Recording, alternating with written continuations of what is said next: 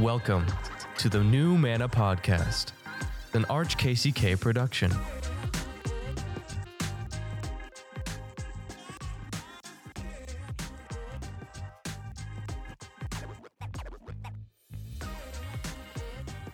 Welcome back to New Manna, your newest favorite Catholic podcast on the Holy Eucharist. My name is Lee McMahon, your host, and I serve as consultant for evangelization at the Archdiocese of Kansas City in Kansas. But don't be fooled if you've got a pulse. This podcast is for you. If you are hungry for more, if you are fed up with the empty promises of the world, Jesus has more for you. We have been called to communion in Christ. We've been given the mission of bringing people to Jesus and bringing revival to the church. So our title, New Manna, comes from John 6:58. This is the bread which came down from heaven, not such as the fathers ate and died. He who eats this bread will live forever. Jesus is the new manna. He is the bread of life, and he gives himself totally to us every single day in the Holy Eucharist. Come on, we've got an awesome episode for you today. Got some powerhouse hitters in the house. And I just want to say thanks, though, to everybody out there who's left a review or rating on Spotify and or Apple Podcasts. You're helping us get the word out that Jesus is alive. He's about a good work, and he's truly present in the Holy Eucharist. Do it. Do it and you're cool. It's not peer pressure, just it's your turn. So, uh, so I'd love to introduce our guests. We have the wonderful Miss Larissa Smith and Father Andrew Gaffney in the house. How you guys doing? I'm doing well. Excited Yes. to be here today. Yeah. Yeah, got some yummy Chick Fil A in our bellies. We are yeah. happy campers here. So, um, yeah. So, just in general, would love to know, uh, Larissa, ladies first. Chivalry is not dead. Um, for everybody who doesn't know you, what's your season of life? Kind of like where are you at right now in the world? Um, so let's see. I've been at Prince Peace um, since 2018. I am the director of parish life and evangelization here. Um, I am married to my husband Dennis. We've been married for 16 years. We have two kiddos, Braden, who will be eight, and Austin, who will be three. Cool. Um, both my husband and I are converts. Um, Let's we go. We converted back in 2015. So yeah, Yay. that's where we're at. Nice. I converted in 2013. Yeah, yeah, So, I love it. baby Catholics unite. That's right. yes. yes. Right on. So, Dennis, that's such a cool name. Yeah, Do you know much about Saint Dennis? I don't. Yeah, me either, but I know there's one. So, There is that's one. cool. Mm-hmm. Okay. Yeah, I Dennis the Menace. it's not where that's from, but If I remember right, St. Dennis's head went rolling through the street after he was decapitated when he was martyred. Wow. And then he picked it up and walked around for another day or two that's with it.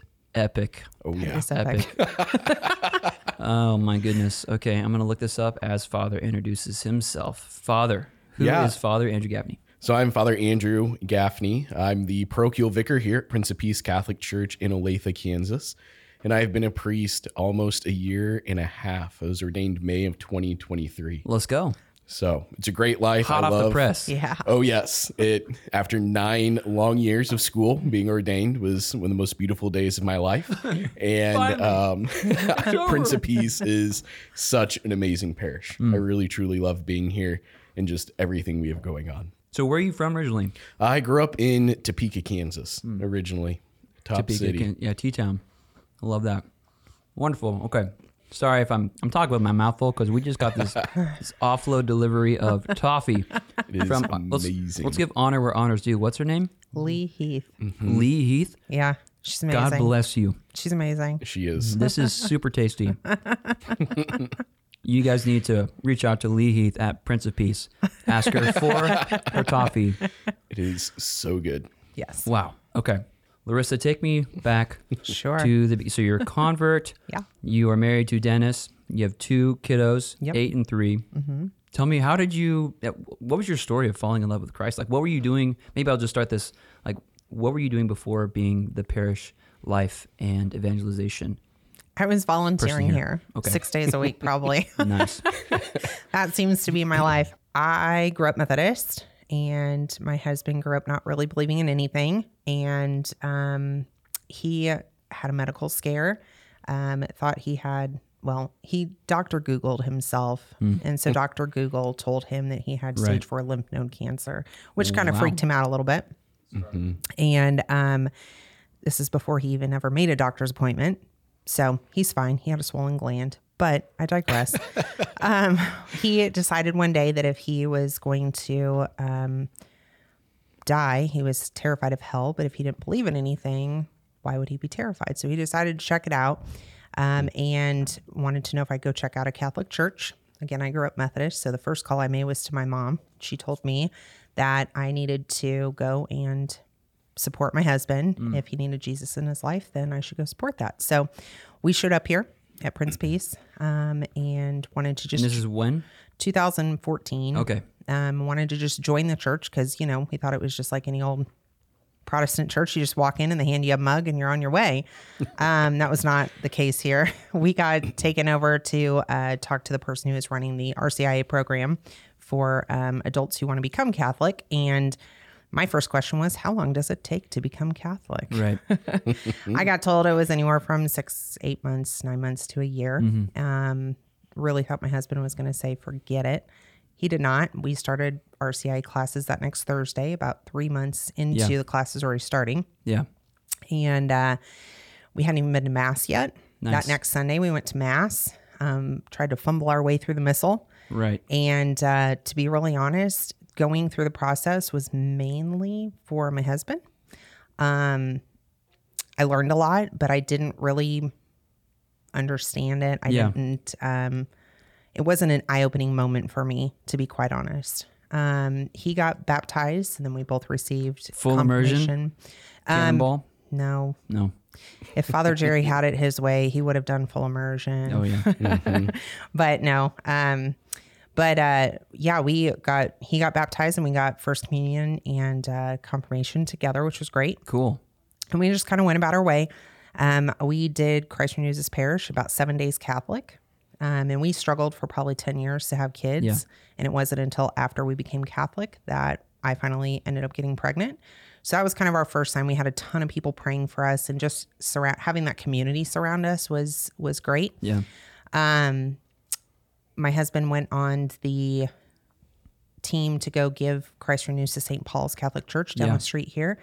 And he was a witness. And so my almost two year old at the time and I went to go pray with him before his witness. Yeah. And my, he had never, Braden had never been in front of a monstrance before, didn't really Yeah. know what it was. Um, and as we were sitting there, it was just the three of us in this chapel we're quietly praying, and all of a sudden, Braden looks at the monstrance and he says, Jesus. And he points at it. Let's go. And Dennis and I looked at each other and we were like, Did he just say Jesus? Did you tell him? Did you say something? like, what just happened right now? So, of course, both of us were brought to tears, but Yeah. you know, it's comes from the mouth of babes. Like, they watch what we do. And Yeah. I, for a long time, always thought that the Eucharist was just a symbol Hmm. Until that moment. And that was kind of my turning point for Wow. Mm-hmm. things. So, Your baby. my baby. Wow. Yeah. Yeah, so RCIA, just to clarify, is the rite of initiation. No, Christian initiation, Initiation. for adults. Mm-hmm. Well, yeah, wonderful. Wow. So through your your son's confession Yeah. of faith, the supernatural moment Yeah. of grace, holy Yeah. moly, you're like, mm-hmm. okay, This is it. let's do this. This is it. so it became real for you, even Yeah. after you had already received Yep. Mm-hmm. confirmation and the Eucharist. That it was like, okay, splash of cold water. Yeah. Mm-hmm. This is you know kind of color on your on your screen. Wow. So then what happened? I got heavily involved with RCIA at that point, um, just kind of being on team and helping, and um, got offered a job here. And um, being able to be the person who is actually walking these people through Right. their testament, that to me, it just that's everything. I would Special. cry at all the Easter vigils when they all became mm. Catholic, and. Yeah. you just kind of see this light bulb turn on, Yep. you know, of, oh, I get it. Yeah. I get it. I get it. So, Yeah. yeah. Beautiful. Special. Mm-hmm. And and then father was like, okay, you're hanging around enough. We should probably pay you. She should probably pay you pretty much. Yep. And here you are. And here I am. Nice. Yeah. Wonderful. Yeah. Have you have you had the same role since you started? No, No. I did adult faith in RCIA at first. Okay. Um, and then our parish life coordinator got transferred down Yeah. to Texas with her husband's job. And so I got a lot of extra duties. Mm. Um, and then Father Greg got here in 2023. No, 2020. He came in 2020. And um, in 2021, we changed my role to just work on parish life and evangelization. Of course, with, you know, the Eucharistic revival and everything going on with that, we just had a lot of evangelization Yeah. work here to do. So So what's a normal day look like for you? doing parish life and evangelization things. It's different every day. Let's just put it that Yeah. way. Some days we're in the back filling candles and getting ready for right. Yep. for um, Candlelight adoration. all the hats. yes. Or um, some days it's out in meetings. Some days it's meeting with our ministry leads. Some days it's Yeah. sitting at the computer answering a lot of emails. So Yeah. it just varies. Yeah. Varies. It's all over. Cool. Wonderful. Yeah. Father Andrew, like what was the story for you falling in love with Christ? Yeah. So um, my story very much begins uh, before I was even born. Um, growing up, I have three sisters, two older, one younger. Uh, my parents are both Catholic. My mom grew up in Topeka. Um, and so my parents built this beautiful home out in the country um, and then had their first two kids, my older sisters, Elizabeth and Morgan. Um, and then after the first two kids, my parents are actually told that they would never have kids again. Um, and that really broke my parents' hearts. Yeah. Truly. Um, they have such a deep love for family life. Uh, they were married on actually the Sunday of the Holy Family. Wow. Uh, it was the day of their wedding. And so just this great love for family life. And so um, about a year before I was born in 1993, um, in 1993, my parish actually started perpetual adoration. And um, my mom decided to sh- sign up for that. Um, and she still is that hour today at 11 o'clock on Tuesdays. Uh, she never misses it. And so just um, her having this hour, really just coming to our Lord, encountering him there in the midst of the Eucharist, the great love Yeah. he had for her, um, and her uh, just pouring everything out to our Lord, uh, truly letting him know the pain she's experiencing and wanting more children. Yeah. Um, and then about nine months after that, um, I was born. Let's go. And so just uh, my whole life, uh, just looking back at so many of these realities that happened, um, the Eucharist is just sprinkled in throughout in so many different ways. So my mom still very faithful to this holy hour. Uh, we went to Catholic grade school, Catholic high school, and in the summers or days we didn't have school, if it was my mom's adoration day, she just brought us with her. Nice. And so just really like It was 11 a.m. Mm-hmm. Oh, I was gonna say 11 11 p.m. Like that's bold. that's bold. yeah, no, in the morning. Um, and so just really kind of growing up in this way in Yeah. front of the monstrance, um, Yeah. just really in front of our Lord. Um, but truly not really understanding why it was so important until uh, my sophomore year of high school, going on this great retreat. Um, truly experiencing for myself in a real deep way for the first time our Yeah. Lord's love for me. Um, and that happened in the confessional and then immediately going out into adoration. Our Lord just truly making himself known, Yeah. um, showing where he was working throughout my life, showing me the great love that's present there. And then as I progressed on throughout high school, uh, my dad has this famous speech he'll give to you even today. I get it from time to time.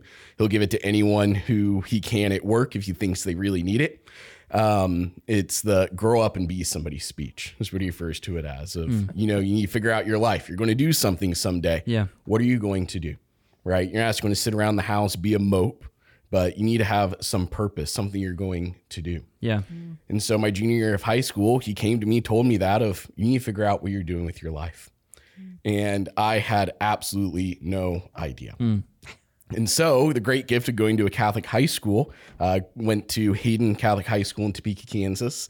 Um, having the great gift of that chapel there, would go and actually spend uh, half my lunch period each day there in the chapel, uh, coming to our Lord. Just I had no idea how to pray in Yeah. different ways, but um, just handing that to our Lord and allowing Him, just in little, small, slow ways, um, revealing my heart to me, who I was, who I was created to be, um, what He desired for me in my life.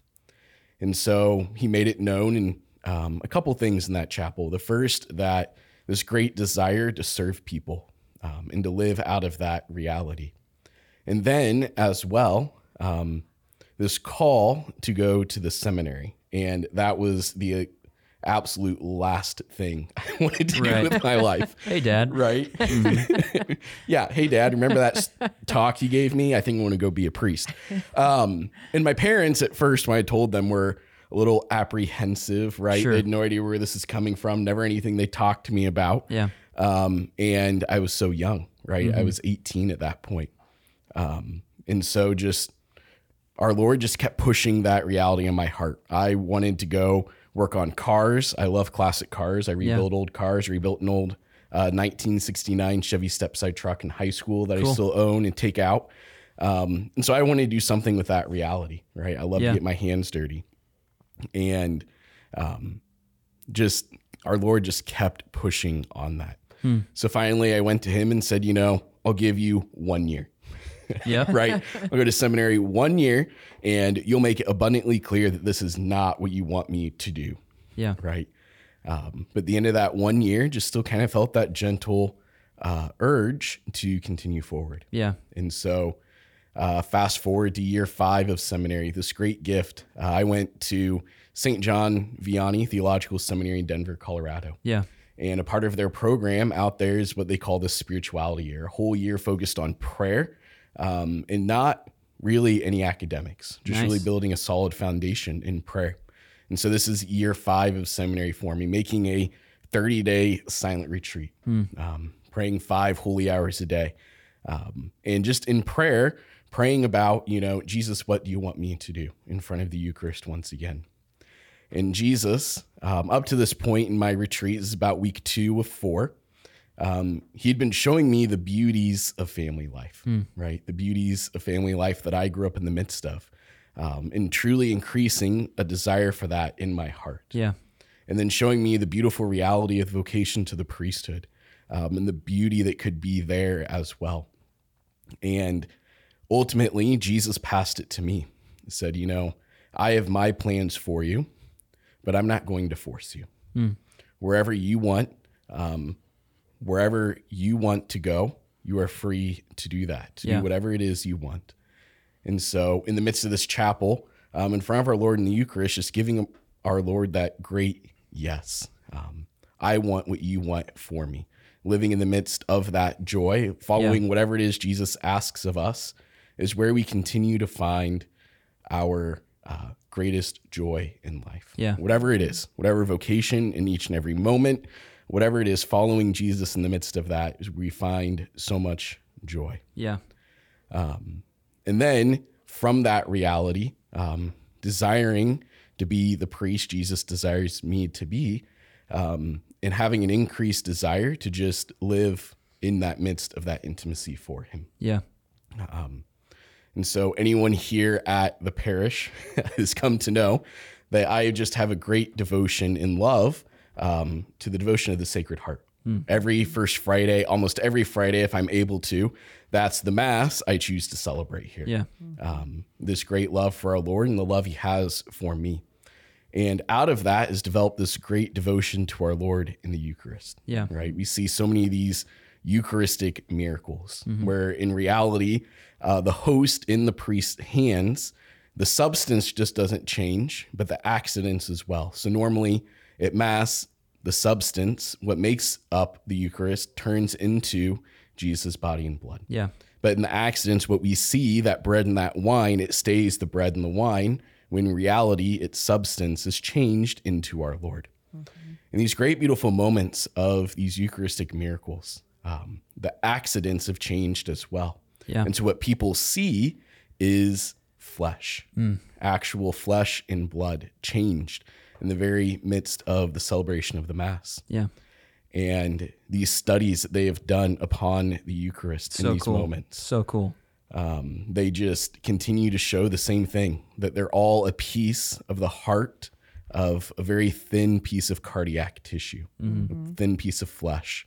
Um, and so it just proves so much more that this love that I've experienced from our Lord in the Eucharist is actually his heart. Yeah. Mm-hmm. Uh, Yeah. Yeah. loving me, giving me his heart, and inviting me deeper into that reality. Yeah, mm-hmm. and that the the heart tissue that they examine has traces of like trauma mm-hmm. associated with it, like it's uh-huh. been damaged in some in some way, and the blood type of that tissue is every single time AB negative, which Yep. is the universal donor. Yep. Come on, I- Like, Right. these these are studies done. These are studies done by secular institutions Mm-hmm. like atheistic scientists who, when they are faced with these facts, are like scratching their heads, like, okay, I'll I'll think about this. Right. You know, and they yeah, and then they they come to know the Lord through through science. How Yeah. wild, Mm-hmm. so wild. And so, just this trace of the Eucharist in front of uh, having all this happen in front of the Eucharist throughout my life has just shown me over and over again that it's actually our Lord's heart that He's calling me Yeah. to love. Yeah. Um, to give Him my heart in return and to love Him Yeah. for everything He has given me. Yeah, it's so beautiful because you think about how it's it's a reality. It's a it's a it's a reality that Jesus Christ has a living, beating heart somewhere. Right. I mean, I can't see it per se right now. I you know, he's in heaven, and heaven is all around us, and it's beyond us. And it's crazy mystery. Point being that that living, beating heart is also in every single tabernacle mm-hmm. all Right. over the world. Yep. Every single host Yep.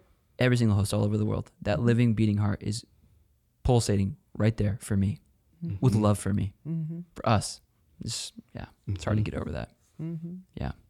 So I love what you said. Like it was in the confessional of all places that you had this. Um, it. I mean, how would you describe it? It's like I'm. You know, don't need to reconfess any. I'm just. I'm like, Right. What? Great, because I'm not going to. Lee. No, it's. Um, so what was it about? Like, did did you feel? I mean, what was it about that moment in the confessional that like opened your eyes, your heart? Like, what was it there? Yeah. So, I mean, I had been to confession many times before that in my life, right? Right. Growing up as this cradle Catholic. Um, but this time it was different um, because I would say two different reasons. One, having been moved to that actual place of contrition, that actual place of feeling sorry for those things that I Mm. had done. Um, and truly wanting to have those taken away, not just going through the motions as I had the rest of my life. Yeah. Because I realized the easiest way to get along with my parents was to do what they wanted me to do. not right. bad- not bad Still idea. true today in so many different ways. If mom asks, just do it. Um, and so, right, actually wanting to go to confession, having that desire to hand them over to Jesus. Yeah.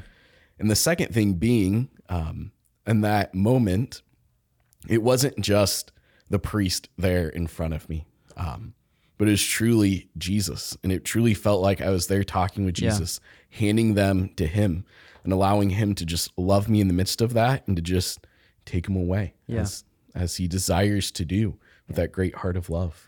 It's so beautiful. The word you just mentioned about con- like contrition, mm-hmm. like it's actually et- the etymology behind the word contrition means to crush or to ground down. Mm-hmm. So it's like when I when I have a contrite heart, it's like when I when I have a, a, a disposition of like contrition. Lots of big words.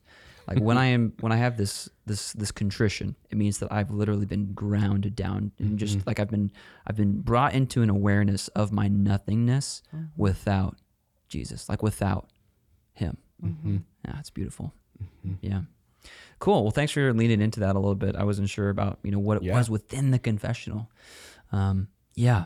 And then I just can't get over the, the, the son saying Jesus thing. Yeah. That's off the charts. It's He is- amazing. he's a pretty special kid. Yeah. He is. So you went to seminary and then you became a priest. It was pretty easy, right? Pretty fast, just, you know, lickety split. Uh, I wish it, it was that way. Um, it was. Um, I remember the first day I started right out of high school. Yeah. I graduated in 2013 was my senior year of high school, and uh, going to seminary right out of that, going to college seminary up in Missouri at Conception Abbey. Um, right, my parents going with me, and them just being very uh, unsure about Right. this whole place. Right. Because growing up, um, my image of a priest, because what I knew in Topeka was an old guy with white hair, right. right? and I thought they just sat around and prayed all day. Levitated, Right. rang some bells. exactly. and just kind of did their thing. Um, but being up in that place, I went to visit even before I moved in. Um, just seeing these men that were striving for holiness mm. together. Yeah. And that mm-hmm. was attractive, right? That mm-hmm. desire for holiness. Mm-hmm. And going up with my parents and them just kind of little unweary or a little wearied, not knowing about this reality. Um, mainly because, like I said, I was so young Sure. right, at that Yeah. point. and they didn't want me to make a wrong decision Yeah. in that way. As uh, my- parents, as parents do. Yeah. Right. I mean, my mom tells all of my siblings in this um, over and over again. All I've ever wanted is for you to be happy. Let's go. Right. I want you to have true joy, not Yeah. just fleeting, but true lasting joy. True. Yeah. Um, and I remember that day they helped move me in. There are other seminarians, guys there studying to be priests that helped me move in that day. And as my parents were leaving to leave me, um, I gave my mom a hug, and she's just said to me, "This is a good place, right? You will be happy here." Right? And that was just kind of the beginning of, um, in a way, my parents just kind Yeah. of understanding what what's going on here. I I love what you said about um, like discernment's a process of like bringing things to the Lord daily. You know, small stuff every day. Mm-hmm. Right. It's like uh, I think I don't know. This is kind of a weird analogy, but all analogies fail when you take them to the limit. um, it's like a bird building a nest of some sorts. It's like you, it's a little bit every day. You know, it's you know little by little, and before you know it, you you have something beautiful. And that to get to that moment with the Lord and to have that conversation with Him, with or without words, but Him to say, "I totally respect and um, you know I'm not, I'm going to honor your own individual agency." It's like I like stop looking at me, man. Like this is it's it's not my call. You know, it's not like I have some secret file on you, like in you know filing cabinet in heaven, and we're gonna see if you actually you know did it one day. It's like no, it's I am never gonna abandon you, whatever you decide. Right. And uh, it's something that I learned too in the discernment process is like, could I have been an amazing priest? No question. Because I'm going to be an amazing anything that I am. You know, it's like, it wasn't a matter of, um, is this possible or is this the right decision? It was a matter of like, what the, the calling, right? yeah. Mm-hmm. It's like, I knew the call in my life was to be the best dad that I could ever be, mm-hmm. Mm-hmm. to be the best like father and to redeem fatherhood in my family line, to be the best dad that my family line has seen uh, in you know tens of dozens of generations. Like i knew that was the call in my life. And yeah so it's not a question of like can you do it? It's a yeah i, I just like that a lot the way you you said bringing him but yeah the lord's never going to abandon us whatever it is that we decide you know we can't discern wrongly and if we do he'll tell us you know Right. yeah Right. There's- there's always you can turn around Right. Which is why I'm so glad I had every day of those nine years. Right. Truly just uh, following Jesus, Yeah. learning to follow him as a disciple. And then at that point, making that decision, that election to that state of life, as St. Ignatius tells us, of, yeah, this is what I want to do because I desire whatever you desire, Jesus. Right. Did you ever have moments of like resentment or begrudge? begrudge were you ever a grudged person towards this process, Father? Um, I mean, yeah. At times, I mean, in the midst of those nine years, there were times where it's just like, um, because seminary is not just school, Yeah, right? It's a whole process of formation. Yeah, And uh, the best image, I think, is you look at um, Michelangelo, right? Carving David, that great, beautiful statue we see Right. in Rome. It didn't start out looking like David, right? It didn't start out this block of marble with these chiseled abs and everything. It was a big block and just that slow chipping away to reveal the beautiful masterpiece that's within yeah, right? It's revealing what is within. And seminary is every bit of that carving and chipping away, right. um, carving and chipping away, um, in a way, us in making us to be like Jesus, uh, to learn to place Him at the center of our lives and to help lead others to that reality. Um, and so it's just that slow chipping away of those things in my life that Yeah. our Lord is inviting me to lay down and to give up. Um, And so, in the midst of that chiseling, there were Yeah. some hard, difficult days. Yeah, for um, sure. But every day I knew that Jesus was with me. Um, yeah, what you mentioned about the, you know, when they asked Michelangelo, like, how did you do this? How did you do this? He was like, what do you oh. mean? It was, it was there the whole time. Mm-hmm. Mm-hmm. Like he just, he said, all I had to do was bring it out. Yeah. Mm-hmm. And it's a really interesting fun fact for you, factoid. I love little factoids. Um, that rock, that piece of marble, sat untouched in the cathedral courtside of, I gosh, what was it? Uh, the Opera del Duomo or the Piazza del Signore, something like something Italian. Anyway, and two other artists had already worked on it previously to the point where there was a giant hole going through the middle of the work. And just like in that context, you know, young Michelangelo comes up and he's like, oh, yeah, just starts crushing it. Just starts crushing it. Um, yeah, I think the Lord kind of works with us the same way. It's like we're, mm-hmm. Yeah. we kind of have this like out of body experience almost when it comes to discernment and just you like, you know, bringing out the man or the woman that we're called to be mm-hmm. is a mm-hmm. process that we do with the Lord. We go to Him for perspective. We step out for His His uh, His viewpoint, His vantage point, to to see us, to see our our call through the Father's heart. And when we do that, beautiful things are gonna result, no doubt. Yeah, yeah. One of I'll just throw this out there. One Yeah, of please.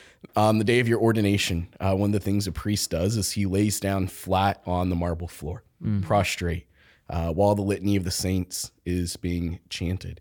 And the image there is the priest laying down his life out of love for our Lord and asking for all the help of the saints and angels to help us in that reality.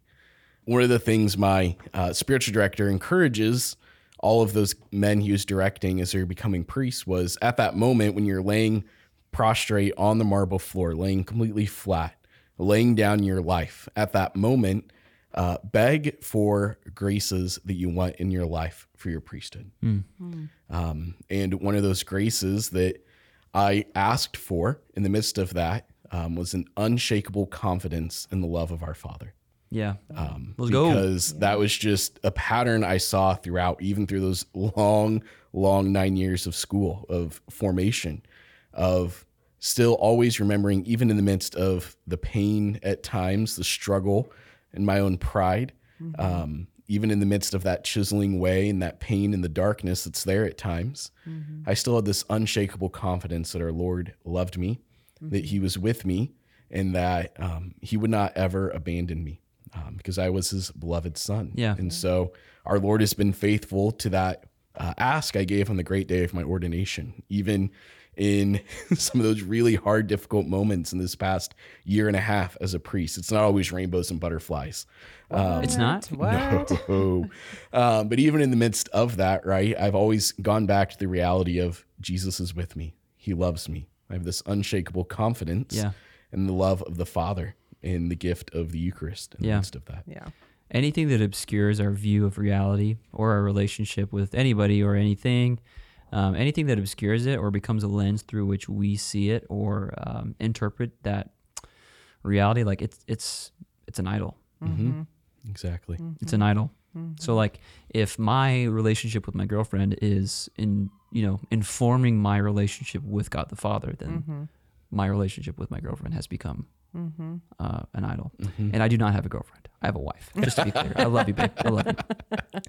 But you know anything, anything like that in any state of life, even those who are super solid and set in their vocation, this isn't just about discernment. It's about anything. It's um, my attachment to my job, my any external thing or desire is even just they can obscure our our our view. Um, yeah, I think the call of the Christian life is a lifelong call to transform the way in which we see um, everything, like mm-hmm. especially ourselves, um, especially our neighbor.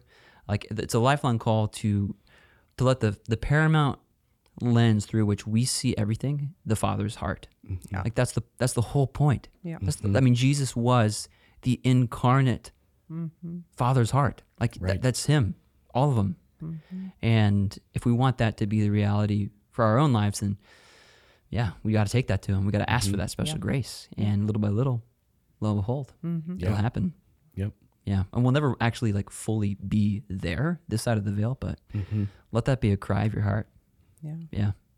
So tell me a little bit about your your relationship, your lived relationship with the Lord today. Uh, let's see. So I I started an evangelization ministry here, and we went through this book together a couple years ago. And there was a lot of homework in it. We had to pray, we had to do readings, we had to meditate, we had to journal. And I was really struggling. All of us were really struggling with trying to get that done within our daily life. Um, and I did I called in the deacons to come and give us shed some light. I know they have to go through and do certain things, but they also have families and jobs. And how how in the world do you do this? And one of the deacons said, you know, um, I wake up and I give my first fruits, and um, but everything I do is a prayer. My work life, everything everything I do is a prayer Yeah. and that really changed the way that we all looked at things um, because it was almost like we were trying to fit this prayer into our life Yeah. instead of living our life as a prayer Come if on. that makes sense. Come on. So, so yeah, it's, um, I mean, I feel working here definitely puts me in prayer a lot, um, just in different ways, whether it's for things that I'm working on or different people. Yeah. Um, but even just at home with my kids, I mean, Braden's getting ready to go through his uh, first reconciliation and first communion this year. So, working with him a lot and trying to teach, being our catechist, the main catechist at home, Yeah. um, along with my husband, of course. But, um, you know, just really trying to root that in everything we do. Yeah. So, Yeah, man. Uh, my wife and I, we love. Um, yeah, we have like an evening pillar. Like it's whatever it is. It's something that happens pretty much every day. So we got like either we pray a decade or maybe it's a full rosary, and you know the maybe it's sometimes. Oh, my wife, she God bless her.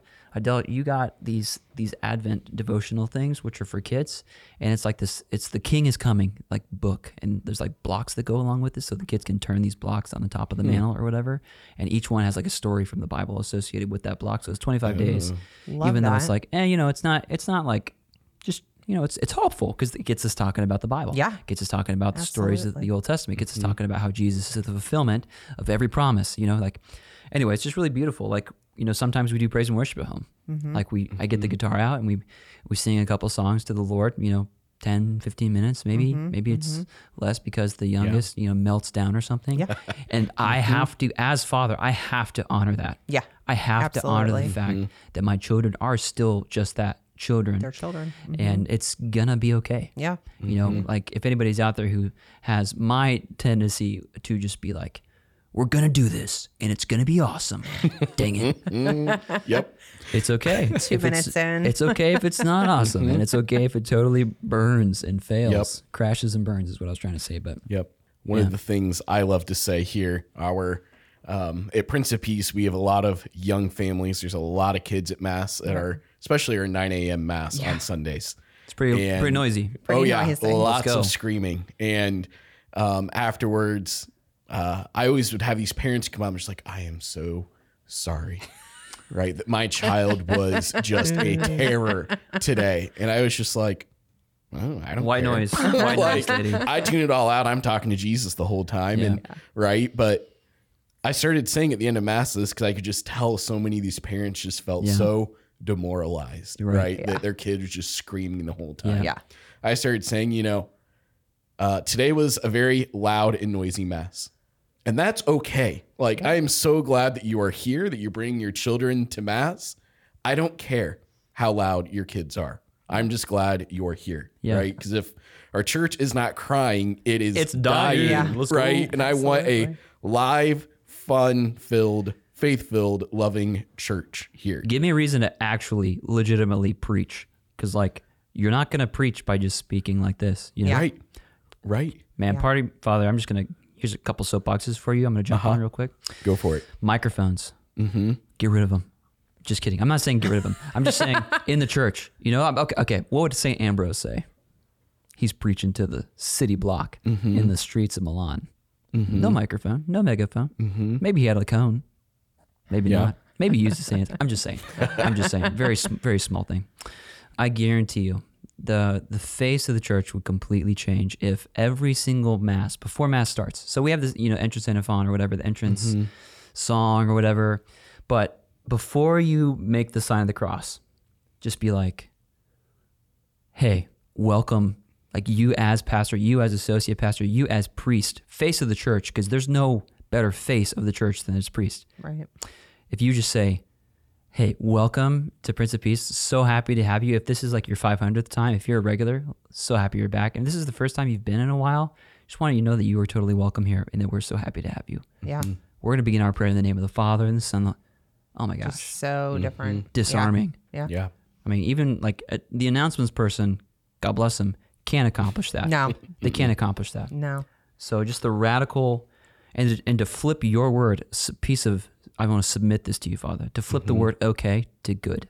Mm-hmm. Yeah. It is so good Yeah. that we had a noisy mass. Yeah. Yeah. And you are you mm-hmm. are so good. Your children are good. I don't see them as a nuisance or a problem. Right. Good. This is a good thing. I will say, as a parent, we appreciate when priests do that because I Mm-hmm. always feel like the priest is talking directly to me when those Yeah. things get said. I've had Mm-hmm. my kid go up and apologize to Father mm. Adam mm. Will Zach at Divine Mercy is where we go. But I've had him go up and apologize for Yeah. screaming during mass, and he's like, "Oh, okay," like he just has no idea, Yeah. you know. Yeah. But it, as a parent Yeah. in church, it's it's hard because you don't want to disrupt the people around you, but at the same time, how do you? How else do you do it? You Well- have to have your kid there. You know what I mean? Yeah, you want them there. You want them Right. there to to learn and grow. Yeah. Um, but so we appreciate that Yeah. when, when priests well, do that. Yeah. the people you should really thank are my three sisters, Elizabeth, Morgan, and Emma. Um, they believe it's their sole mission in life to keep me humble.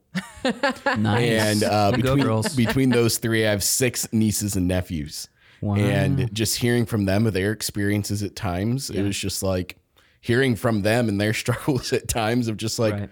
well, what else do you want from us? Yeah. Right. Right? Like, we're there, Yeah. we're trying. And I was like, that's a good That thing. is a good Yeah. thing. And so it's That's just good.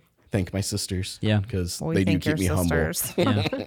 I love just taking a, a look down history lane too, because old school church, like even even mm-hmm. you just think about what was it like? You know, the kids are loud, they're rambunctious, mm-hmm. Mm-hmm. and and there's just no changing children. You know, I'm not saying that we should give kids the right necessarily to like run around per Right. se, because that that could be distracting to the point of irreverence, and we just you know be, we we need to be mindful of that. But um, the for the yeah anybody out there who might be challenged to just be like, oh, you know, crying in church unacceptable. It's like, hmm, no, I, I I don't recall Jesus saying that, and you know, No. I think he said actually the opposite when it comes Right. to, to Let the little children come to me. calling after him, crying out after him, for sure. There's so much we can learn from kids. Right. If we don't have the heart of a child, Exactly. we're punching our ticket elsewhere. Yep. Yep. Agreed. The Lord, He's so clear about that. That immediate And I'm like, trust, the immediate faithfulness that they have, Mm-hmm. right? Um, of just following yeah. yeah. in a loving way. Yeah. That's what our Lord invites us to. Mm-hmm. Father, what's your faith life like? Um, yeah. So, um, one of the great things that happened this summer Yeah. was um, in our rectory where um, I live with two other priests, Father Greg and Father Rectory, Francis. rectory is a priest house. Yeah. That's what that is. Mm-hmm. Let's go. Um, and we had an extra open bedroom and we had no one occupying it. And so we actually turned it into a chapel. Cool. And so it's down in the basement where I live. And so I have the best roommate in the world. I live with Jesus in the basement. That's pretty cool. Um, Does he and snore? so, Does he snore? No, he's very quiet. He's quiet. and gentle at times. um, but yeah, that's just one of just a great thing, just having the Jesus right there in my house, um, away from kind of the distractions at time that can happen over at the parish of just as I'm going about my day and I'm popping in and out of the rectory, running all over the place here or there, um, of just stopping by the chapel and just saying, "Hi, Jesus," Yeah. you know, come be with me. I'm going to the cemetery to go to a burial. Come bury this person with me. Yeah. Um, and just inviting him into whatever I'm doing. Um, and then just having the ability just to pop in here and there throughout the day. Um, it's one of the joys of a priest is being able to live with Jesus in that Yeah. deep, loving way. Yeah. Um, and just making time here and there throughout the day. Some days are incredibly crazy, um, but still just making just a little bit of time just to pop in the chapel and be with Yeah. Jesus, uh, to pray the breviary or uh, different things. One of the devotions I have is to just celebrate a mass every single day, Yeah. whether I have a public one or not. Um, and being able just to have a mass by myself, again, just a luxury of a priest in that way. Um, it's just, I mean, I love having mass in our church with our faithful. Um, but just being in that moment with just Jesus and I, Yeah. living in that intimate moment, taking my time. Don't feel like I have a time constraint I'm up against, but just moving as slow as I feel I need in that moment to Wonderful. just really enter in in a deep way. Yeah. Um, and just, I remember one of my professors in school would always say, we need to begin to think Eucharistically Yeah. right? With the Eucharist at the center of our lives. Yeah. And living in and out of that reality of Yeah. the celebration of your Mass each day is the high point, and everything flows out of that and then flows into it the next day. Mm-hmm. Mm-hmm. Everything you are and is happening, you take to Jesus at the Mass, and then from that, you continue your life with Jesus. And then the next day, you take whatever happened Yeah. to Him again. You just live uh, from Mass to Mass to Mass. Yeah. Mm-hmm. I compared it once upon a time to a sine wave, and I got made real fun of for this, like a sine wave. Yeah. You know, like one equals x or whatever. Right. I don't know what the math is, but the point is, it just goes, you know, back and forth. Yeah. And crossing that threshold, there's no negativity or you know positivity. Just hear me out. Mm-hmm. Like crossing that threshold is the moment mm-hmm. of encounter and like dipping in and like being with the mm-hmm. Lord. And it happens every day. Ebb and flow, ebb and flow for sure. Yeah. So the little bits, you know, again, we're coming back to this piece by piece thing, you know, giving him our honest hearts on a frequent basis, on a basis, you know, just going to him whenever we are available because he honors that and he blesses that Yeah. when we give him what it is that we have. Because what he, our God is not a tyrant. He's not going to be like, why aren't you giving me more? Dang it. But like if, if you're walking with him though for a long time and you know there there's going to be room for him to to call us on stuff. Right. It's not he's not just going to be complacent forever. Right. You know there's challenges and there's um demands put on our life that he sometimes puts there and um yeah, so they're not always easy or fun, but something that we were talking about earlier was like this this idea of abandonment of like um that if I X, Y, and Z, then the Lord's going to like be separate from me. But I don't know. I just want to Eloi Eloi lama sabachthani, like Jesus on the cross. You know, my God, my God, why have you forsaken me? I just, I don't know if you guys know this, but um, that's actually from Psalm 22. Mm-hmm. And Psalm 22 is a psalm of victory. Mm-hmm. It's a song of salvation, mm-hmm. but it it starts out like the whole hum, humanity, like ah, the human condition is hard, it sucks, and it's oh Lord, come and save me. Right. That groan, that that pain Yeah. we experience at Right. times. Right. But then the Lord, He goes on to say that ah, He is near. He's never far. He never abandons me. Mm-hmm. Yeah, I don't know. Really interesting because I had never connected those dots before until I looked up those words. Like, where are those words actually from? But yeah, even when Jesus Himself cries out those words, He cries on behalf of humanity.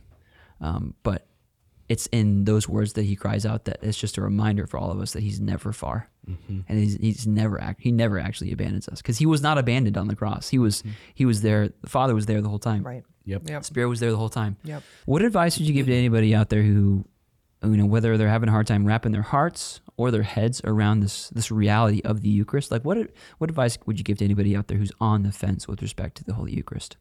My advice, um, you know, you were talking ebbs and flows. Yeah. That happens in faith life all the time. I mean, we all go through ebbs and flows. I mean, even as priests, you guys go through ebbs and flows. Yeah. Don't stop coming. Yeah, Don't stop being involved. Don't stop being with people um, just because you're in a valley. yeah, The only way to get out of it is to surround yourself with faith filled people um, and Jesus. yeah, and just being there, even on your hardest days, even if it's for five minutes, being able to swing through the church or just have prayer time with him in your car, um, telling him you're angry. He already knows. Yeah. Um, don't stop. Don't stop having those conversations. Don't stop believing. Don't stop believing. Just showing up. is Just showing up. Good enough. Just Yeah. showing up is good enough. And in, in those times that you just show up, God has a way of showing you there's a reason I called you here. Yep. There's a reason I called you here. Our Lord is the the God of the mountain and the valley. Absolutely. Yeah. Absolutely. Hmm. Hmm. Man, Father, what would you say? So, um, one of my great uh, spiritual heroes and saints comes to mind, right? The great St. Ignatius of Loyola. Just celebrated his feast day Yes, we did. yesterday, but he got swooped by. Was that Francis Xavier? No, it was, That was Loyola. Francis Xavier you sure? yesterday. Yeah. St. Ignatius is in the summer. Oh, okay. Forgive me. But. I mean, St. Francis Xavier was one of the founding members Right. with St. Ignatius. Uh, Francis Xavier's awesome. If you don't know about him, look him up. Um, he baptized 3,000 people one day. Anyways, um, St. Ignatius of Loyola um, tells us to not just ask, to not just to beg, but to beg boldly for those things that we want. Yeah. And so um, my parishioners hear this from me all the time. But one of the things I say a lot in my homilies is, you know, today after receiving our Lord in the Eucharist, right, ask Him for some gift, Yeah. right? And so if you are Catholic and able to receive communion after you receive our Lord, just ask Him, right? Just ask Him Show me your love today in a new way. Help me to believe that you are truly here, that you're present with me, that you love me, um, to make yourself known, right? Lord, Yeah. help my unbelief, right? There's nothing wrong with being that Thomas in doubting at times. We all find ourselves in the midst of that. Um, but it's the fact Thomas went to Jesus, Right. continued to go to him. Um, and Jesus showed himself to Thomas, even in the midst of his unbelief. Yeah. And our Lord will do the same with us, right? Yep.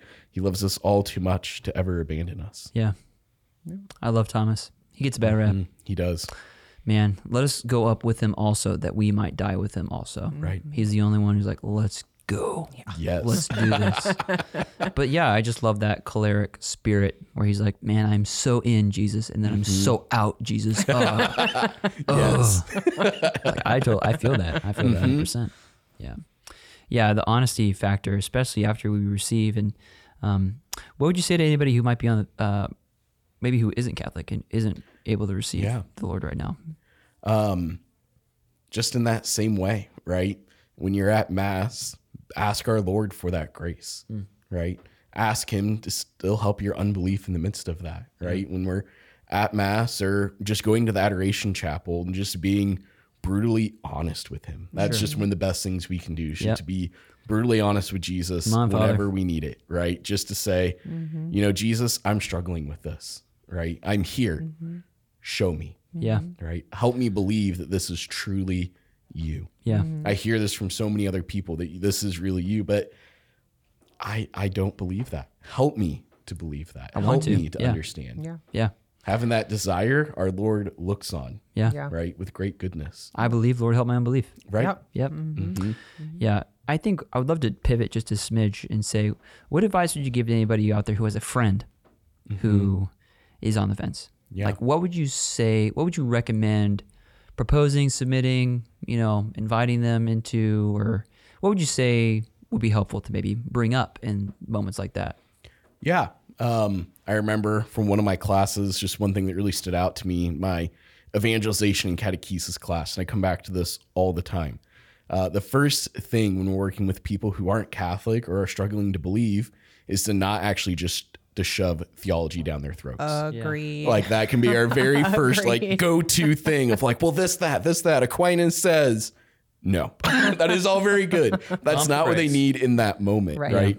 The first step in the process of evangelization is actually to witness, Yep. which is Absolutely. the most difficult thing to do at times. Yeah. To share some good thing Jesus did with you, Mm-hmm. right?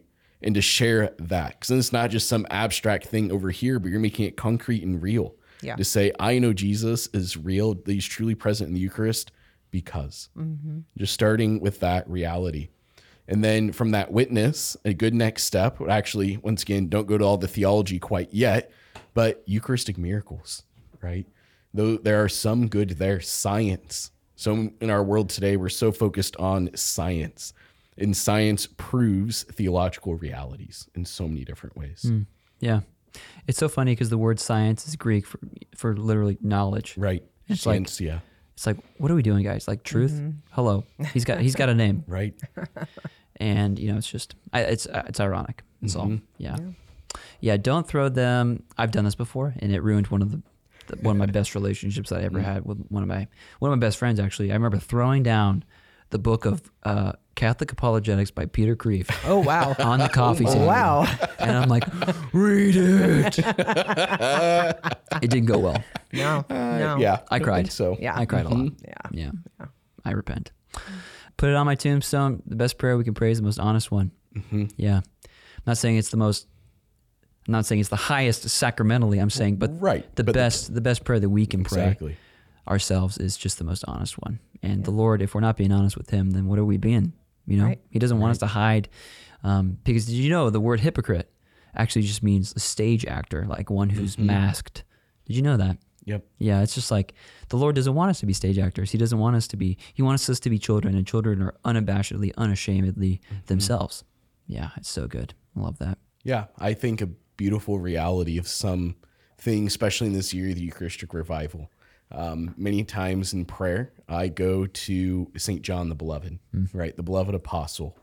um, and living in just that really beautiful, intimate relationship he had with Jesus. Um, right? That it says that at the Last Supper, John laid his head upon the breast of Jesus, Yeah. right on his chest. But the Latin there, this is why I love other languages, because it takes us to a different reality Wow. of more precision of what's going on. Um, but the Latin that's used there is in sinu Jesu, which literally means within the heart of Yeah. Jesus, right? John laid his head within the heart of our Lord. And our Lord invites us to that in so many different ways. Um, he desires to live with us in that level of relationship and intimacy. It's not just reserved for priests and religious, but all of us are called to holiness and to live in a deep relationship with our Lord. Yeah. And so, this great gift of the Eucharist, whether it's at Mass, uh, receiving Him in the Eucharist, or adoration, going into prayer, our Lord invites us to lay His head or lay our head upon His heart. Yeah. One of the craziest things, maybe maybe you know this, maybe you don't, Father, because you're you're a priest, and I don't know. Um, but one of the craziest things for a parent, new parents, is when they their first like OB appointment, and they go in and you know they're on pins and needles because they just want everything to be okay and whatever. Mm-hmm. Maybe it's not like a a worrisome moment. Maybe they're just there to like, you know, okay, let's start the process. But mm-hmm. hearing your child's heartbeat for the first time, Yeah. so Yep. stinking cool. Mm-hmm. mm-hmm. So stinking cool. And how wild. I just can't get over this that John may be the only, maybe the only, one of the very few. Like, I'm sure Lazarus heard it. I'm sure anybody who would like actually embraced the Lord. But the fact that he rested on his chest, right? That John, he knows what the heartbeat of God sounds like. Yeah. He knows what the heartbeat of Jesus Christ sounds like. And I'm just like, Yeah. what? That's, I could meditate on that for, yeah. one of my classmates, uh, one a preach friend of mine's brother, um, had a child, a daughter, and her heart was out of sync. It wouldn't beat correctly. And so the doctors actually um, had him take his daughter, who was just a newborn, and they actually didn't lay her on the heart of the mother. They actually laid her on the heart of the father. Wow. Interesting. And so her head laying on the heart of the father taught her heart how to beat. What? Wow. And they even said, no, it's not the mom, it's the father. What? And so they laid her head on uh, her father's heart, and her heart eventually learned how to beat. No and way. began to beat in I believe it. I'm just saying that. So, Right. what? Yeah. And that's what our Lord invites us into Oh my to teach us gosh. how to love and how for our heart to beat by laying it upon his heart present in the Eucharist. I want to look this up. Not that this this individual case obviously would be creepy, but I'm saying I want to look this condition up in this treatment method. Mm-hmm. Yeah. Man, it's really interesting coming from a house where like science and medicine are talked about daily. Right. Mm-hmm. You know, oh, I had this patient that X, Y, and Z. It's like I I could be a doctor. I know enough. Okay, like if yeah, if, if I got if I've got the stuff, I could probably, you know, birdshot diagnose you. So, mm-hmm. anything else, Larissa? Anything you want to speak into? Just meet people where they're at. Yeah. Uh, You know, Yeah. we were talking about the throwing theology out and going through RCIA and, and leading groups through that. Yeah.